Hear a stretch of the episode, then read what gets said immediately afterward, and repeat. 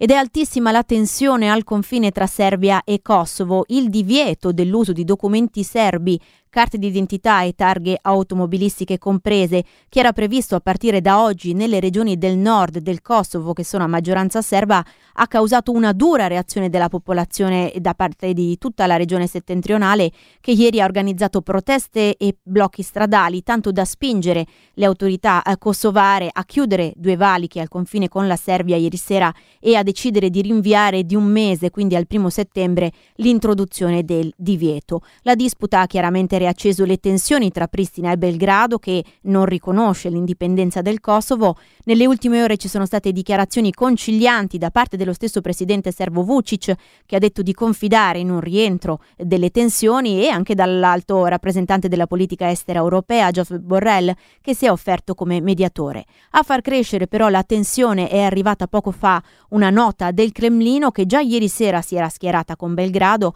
tutti i diritti dei serbi in Kosovo devono essere rispettati, ha dichiarato il portavoce del Cremlino Peskov. Ieri sera la Nato in un comunicato aveva dichiarato di essere pronta ad intervenire se la stabilità è messa in pericolo in base proprio al suo mandato, sancito dalle risoluzioni del Consiglio di sicurezza dell'ONU. Sentiamo l'analisi di Francesco Martino dell'Osservatorio Balcani e Caucaso che segue da tempo le relazioni politiche tra Serbia e Kosovo fare previsioni sugli sviluppi eh, della tensione tra Serbia e Kosovo è difficile. Eh, abbiamo allo stesso tempo una crisi di lungo corso nei rapporti tra Pristina e Belgrado, eh, con episodi simili già avvenuti in passato, eh, appunto tentativo da parte di Pristina di applicare quella che è stata definita la strategia della reciprocità nei confronti della Serbia, che ha portato a proteste da parte della popolazione serba. Nel passato crisi del genere sono state risolte